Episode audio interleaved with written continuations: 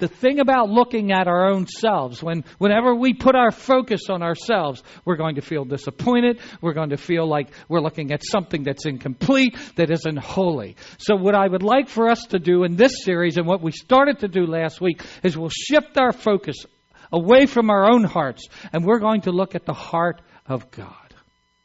Thus the title of our series, because our God is a God who is incredible.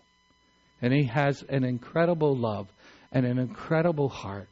And so today, what I'm asking you to do is do your very best as I preach to you today to gaze at the heart of a God like our God. We're going to take some time to examine uh, something about his heart throughout this series. And if I do my job well, I hope that that by the time we are finished with this series, we all will be in agreement that our God is incredible.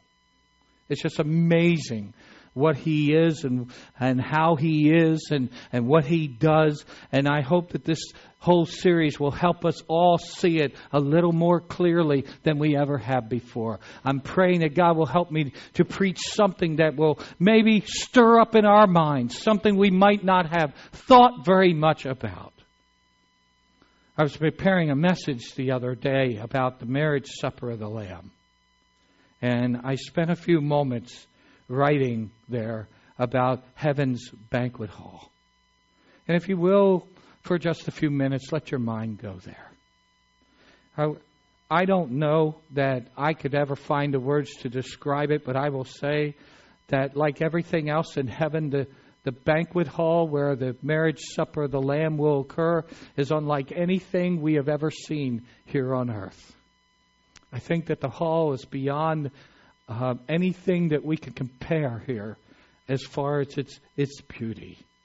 It's constructed not with earthbound materials or earthbound minds or earthbound hands, but by the, the God of heaven and earth, the God who created everything.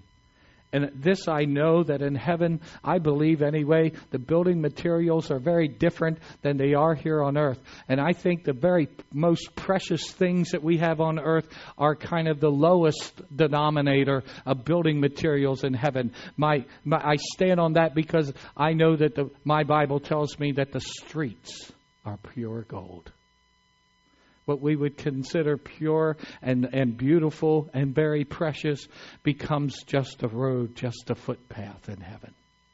And I believe that there are materials in heaven that we have not seen. I think that there are, are nuances of colors that we have not ever laid our eyes on in heaven. I think they're different in heaven than they are here.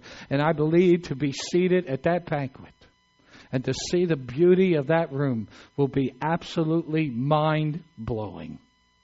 I think about maybe the sounds there in heaven. And again, I believe that where we have music here, and I love good music, I enjoy it as much as many of you do. I appreciate it. I think that there are time signatures and there are there are notes that are played in heaven, and there is a tone that comes out of the voice of an angel that is so much different than than what we have heard on earth. And I think the music that flows through that hall will be astounding.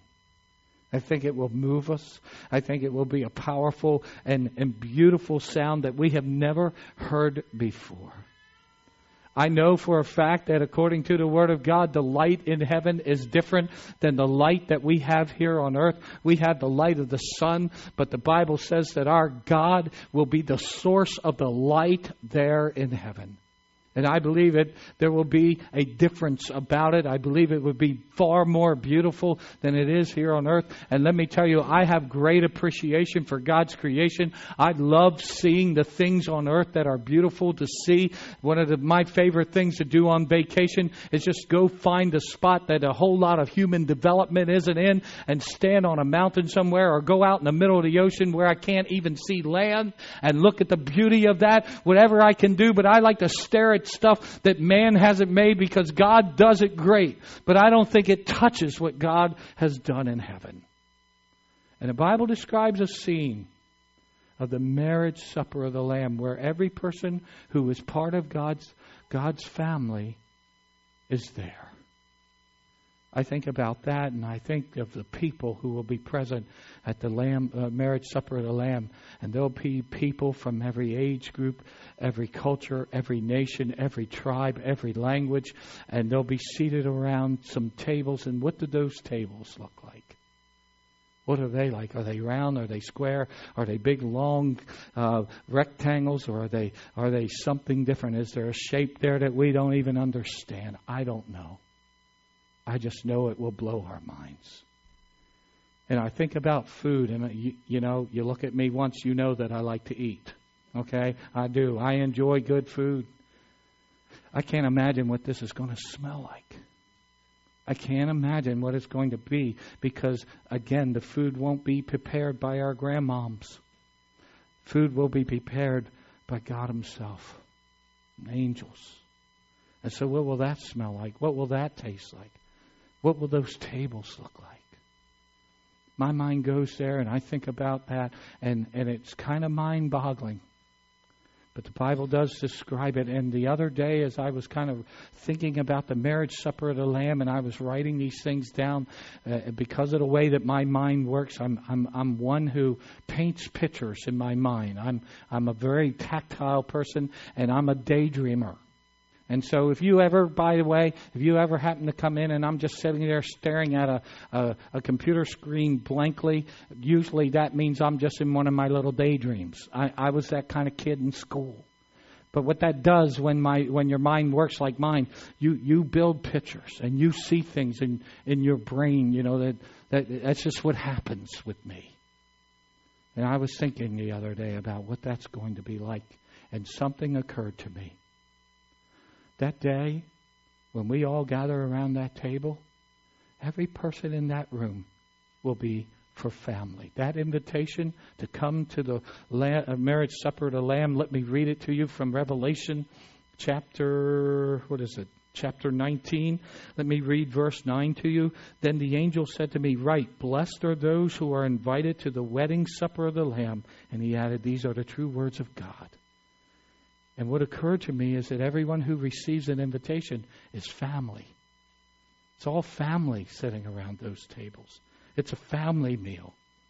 Because every person seated around those tables, with the exception of one person, has been adopted. Every one of us will be adopted. And by the way, as I preach here, I'm looking at a, a lot of people who have been adopted by God. It's one of my favorite doctrines of the Scripture. And let me say this to you. I believe that one of the key things, that, that one of the key reasons why Jesus was sent by his heavenly Father to earth was so that we would see a reflection of the heart of God. And again today, we're looking at God's heart and we're, we're gazing at, at Him and we're considering what kind of God He is. And to me, this whole doctrine of the Scriptures about how God adopts people into His family is one of the most beautiful things that I have ever thought about. The thought that God the Father would see us and He would love us and He would adopt us in and make us His very own. Our creator, creator has his heart beats to not just be a distant God somewhere, not just be a creator who just put things in motion, but our creator's heart beats to make us his very own and to be very, very near and intimate with us. There's a passage of scripture. I was in uh, my quiet time uh, reading uh, a devotional thought, and I, I can still remember the day when this just seemed to leap off the page, and it occurred to me that this was me. And I'll, I'll confess to you, you know that I'm an emotional guy. I began to cry when I read this because I was so moved by what it said. God is speaking to the Israelites, a people that He made His very own, a people that He adopted. And I want you to hear what He says to them because this is His heart for you and me as well. And say, and this is a direct quote from God this is what the sovereign Lord says to Jerusalem Your ancestry and birth were in the land of the Canaanites. Your father was an Amorite, and your mother a Hittite. On the day you were born, your cord was not cut, nor were you washed with water to make you clean, nor were you rubbed with salt or wrapped in clothes. No one looked on you with pity or had compassion enough to do any of these things for you. Rather, you were thrown out into the open field. For on the day you were born, you were despised. Then I passed by and saw you kicking about in your blood. And as you lay there in your blood, I said to you, live. Do you understand what it is that God was saying? God was saying that, that he, he saw this, this poor infant that was born on the day that, that this infant was born and nobody cared to care for the baby. Nobody did anything but take the child to a field and throw it out and discard the child like refuge. I want you to hear me today and understand something today Jesus made a revelation to the people of Israel and it translates to us today. The Israelites were kind of proud of the fact that God had made them the, his people. And they were fond of saying in Jesus' day, we're children of Abraham. That's because they had come from his seed, that the whole nation of Israel had been born from Abraham and, and from his seed. And they took pride. They believed that that set them apart. They believed that that made a distinction for them. And so they took pride in the fact that their father was Abraham. But Jesus revealed to them the truth. In reality, this is true of every single human being who is ever born. When we are born, our father, in spiritual terms, is the devil. And let me tell you, the description that is given here of this child thrown out with the cord not cut, with kicking in their own blood, that's exactly what the devil does to people. That's his value for people. I believe that the demonic, horrible practice of killing babies in, in their own mother's wombs is from the heart of the devil, our Father, without God. And the Bible says that he finds this this baby kicking in its own blood, not cleaned up. And God looks at that child and has compassion and says, Live. I make you mine. And it was God who loved and, and caused the nation of Israel to thrive. When I read that passage, I said, God, that's what you did for me. When you saw me, there was nothing good about me. Others would have discarded me. Others would have thrown me out to the field and left me for dead. But you saw value in me. And I want you to hear me today that God is not a God who creates people and then just steps away, but He is a God who has a heart to be our Father. I love this foundational biblical doctrine of adoption because it declares the intent of God. When He creates people, He is always his heart is always to make them his very own. From your conception, and actually before you were conceived, God's plan for your life was to one day adopt you and make you his. What a powerful, wonderful thing. I want to remind you today that it would have been pretty appropriate that when God created people, it would have been absolutely appropriate for Him to treat us much like people who are in the Muslim faith are taught that their God treats people. As you know, the Muslim God, little g, and there is no other God but the God of the Bible. And so, God, little g, their God treats people, or, or they are taught that their God is very, very great, that God is, is enormous, and He does what He wants to do. Muslims are taught that people must initiate any and all contact with God. You go to God. God doesn't come to you. You seek Him. You go after Him. That's a great distinction between the Christian faith and the Muslim belief. The Christian faith and the Bible teaches us that God initiates contact with people. But the Muslim God, and the Muslims are taught that if you're going to have any kind of contact with God, you must initiate it because God is an impersonal God. You'll never have a personal relationship with Him and you'll never be able to call Him Father. You call Him Allah. He is great. And that's why the Muslims constantly say, God is great.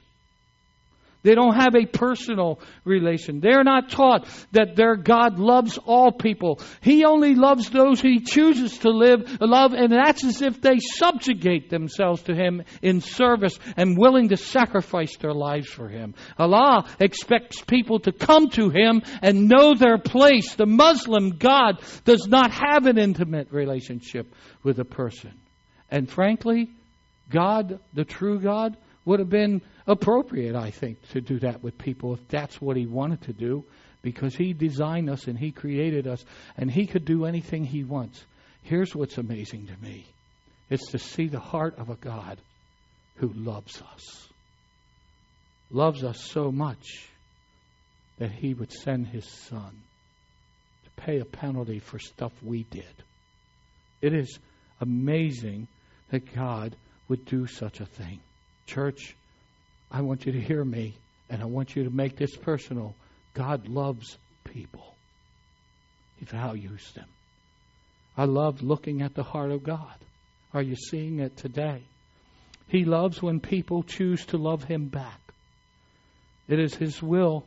And the Bible I, says this, I love this scripture. It is not His will that any person should perish, but that all should come to Him in repentance.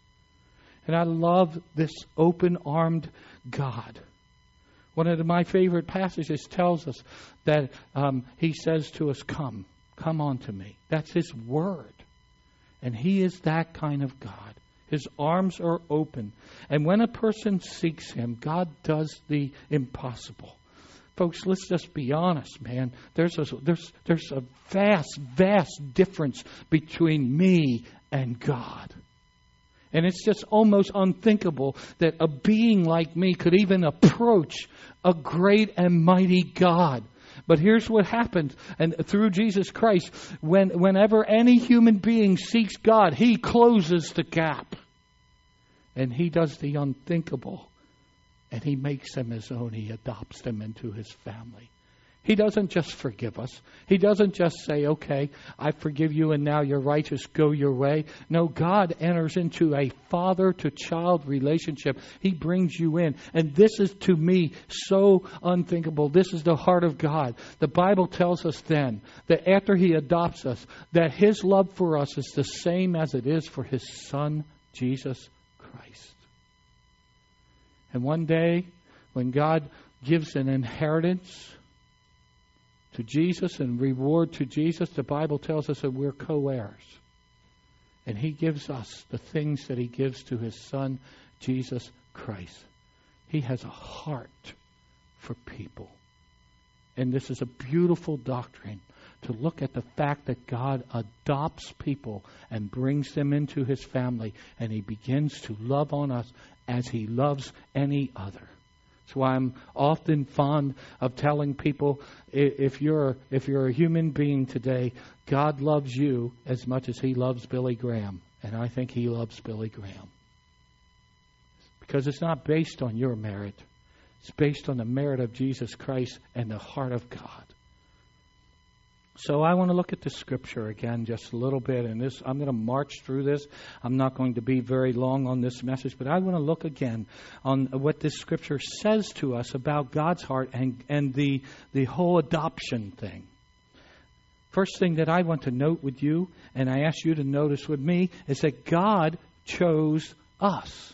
Not us choosing him. He chose us. Verses 4 and 5. For God chose us in him before the creation of the world to be holy and blameless in his sight. In love, he predetermined, predestined us to be adopted as his sons and daughters through Jesus Christ in accordance with his pleasure and will. That's a huge verse there. Those are powerful words that we get to look at. And it shows us this God's heart. Even before the world was created, God knew your name. And He chose you. He picked you. And he says, that's one I'm going to adopt. That's one I want to come in. And again, I remind you of the scripture that says God's not willing for anybody to perish. His arms are wide open. I don't care who you are. I don't care where you've been. I don't care what you've done. I don't care what you think of yourself. God chooses you. And listen today, brothers and sisters, if you're a Christian today, God started that. God did that. God initiated that. He chose you. He saw you. He pointed you out. He says, I love this one and I'm willing to adopt them. And He opened up His arms. And he made it made it way possible. It's an amazing thing. Please don't gloss over the significance of those words. Adopted children are chosen children. And I have friends who have adopted children, and one of the things that they get to, to say to their children who have been adopted, you know, you're different. You, when people are born to a family, you pretty much that's whoever's born to you. You, you, you take them home. That's your kid, you know. But but adopted child is unique in that you know they had choices, they had options, and they chose that child. I can tell you, God had options but He chose you. Before the foundation of the world, He planned on you to be His, his child. He, he desired it, He planned on it. He looked at you, and He chose to be your Father. And let me say something to you. All of us are where this baby was in Ezekiel. We were all there. We weren't lovely when God saw us, but God loved us. And He chose us, and He said, Live. What a powerful, wonderful thing to be adopted by the Father today. He saw you. He loved you before you ever knew anything about Him, before you ever cared. And He chose to adopt you. The second thing I want to mention to you is after He chose you, He made a way. And this wasn't a small thing. Verses 7 through 9. In Him, meaning Jesus, we have redemption through His blood. We have forgiveness of sins in accordance to with the riches of God's grace that He lavished on us with all wisdom and understanding. He made known to us this mystery of His will according to His good pleasure, which He proposed and purposed in Christ. Uh, a few congregations that I have pastored in have had people in there uh, in the congregation who have adults who have gone into other countries in the world and adopted a child and brought them home and made them their own. And I will tell you, first of all, it's not a notion. It's not a small little thing to adopt somebody domestically, let alone to go into a, a, third world country somewhere and to bring a child out. A lot of times, in the process of uh, adopting a child, uh, the parents run into, while they're in country just about to take their child, they run into corrupt uh, officials who want bribery. And they run into a whole lot of difficulties. It isn't easy to go into a third world country and to find a child and to bring children back. But I will tell you something. It is a heroic, wonderful thing. It costs these families dearly to do this thing.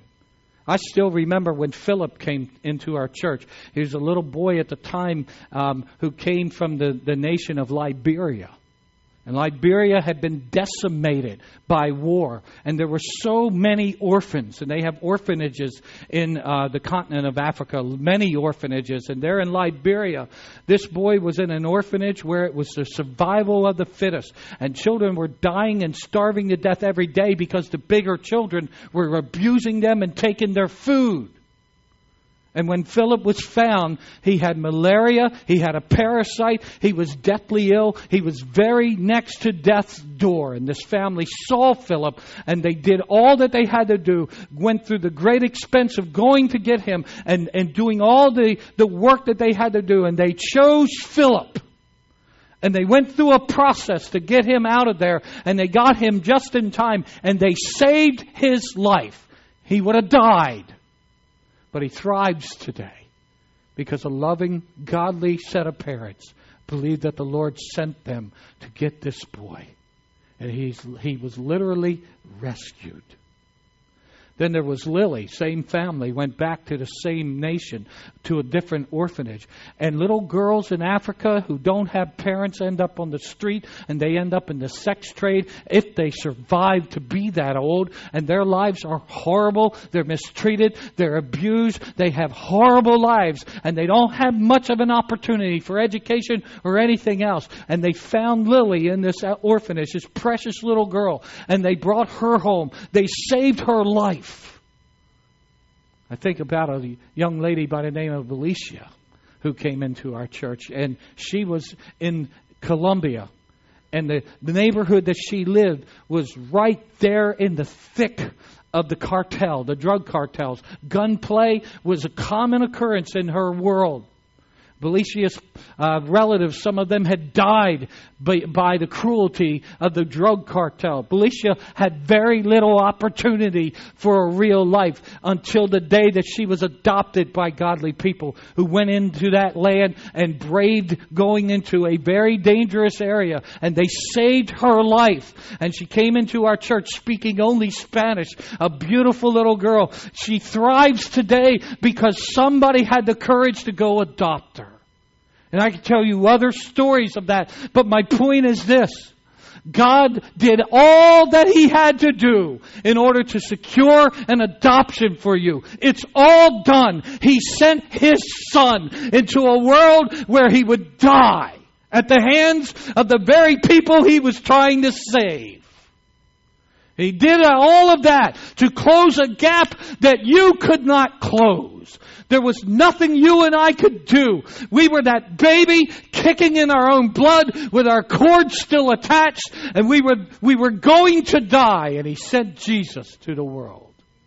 And he did all of this process and all of this work so that whoever wants to, he stands with open arms and he says, I'm willing to be your dad. You don't have to be a child of the evil one anymore. You will be loved here. You will be cared for here and you will have an eternal life with me. I'm willing to be your father.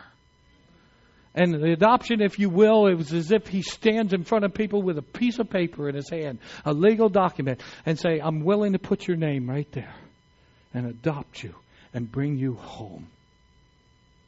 That's a powerful thing. I, what I'm trying to remind you all of is this God the Father has done literally everything that needed to be done through Jesus so that you can be His child. There's no excuse for us here on earth to say that God didn't do enough. We can't look at God when we stand before Him in judgment and say, God, I would have come to you or I would have been your child, but you did this or you didn't do this or I didn't like your rules. God has done everything that we need done in order to be adopted and belong to Him. Finally, and this is so very, very important to me. Let me just back up one second. I'm, I'm reading something I have in our notes. I want to remind you I, I, put the title Adopted by Abba. That is how Jesus referred to his Father in heaven. Abba is the Hebraic, I'm sorry, the Aramaic word for daddy. And that, that depicts the way God wants to relate to you. He wants to be your daddy. It stirs my heart. I want to say finally about what these scriptures tell us, and, and certainly finally about this adoption process. In the end, God puts it into our hands. He's already chosen us, but He has given us opportunity to reject Him. He's already done everything that He can do. He, he stands there with, with the adoption papers, and He's ready, and He says, I'll be your dad. All you have to do is let me. All you have to do is agree that you want to be my child and you want to follow me. And, and he even gives us Jesus to follow. The Father has said it is ultimately up to us. Let me read just three scriptures to you and then I'll, I'll move forward. Matthew 11, 28, Jesus said this Come unto me, all who are weary and burdened, and I'll give you rest. Revelation 22, I love this. The Spirit and the bride say, Come. And let him who hears say, Come. And whoever is thirsty, let him come. And whoever wishes, let him take the free gift of the water of life. And Deuteronomy 30, a powerful passage of Scripture, when the man of God stood before the nation of Israel and spoke for God. And he said, This day I call heaven and earth as witnesses against you that I have set before you life and death blessings and curses. Now choose life so that you and your children may live. These are just three of many scriptures that intimate this. God the Father freely offers eternal life for us and freely offers to become our Father. And it is our choice. We get to choose. And God is never going to encroach on that. Understand that. Understand that God offers to adopt you. God offers to make you his child. And he's ready to do it. But it ultimately is our decision. I'm going to say this to you one more time. God already chose you. Have you chosen him? Have you chosen to believe? Have you turned? Have you accepted him? Have you walked into the embrace of the God who loves you?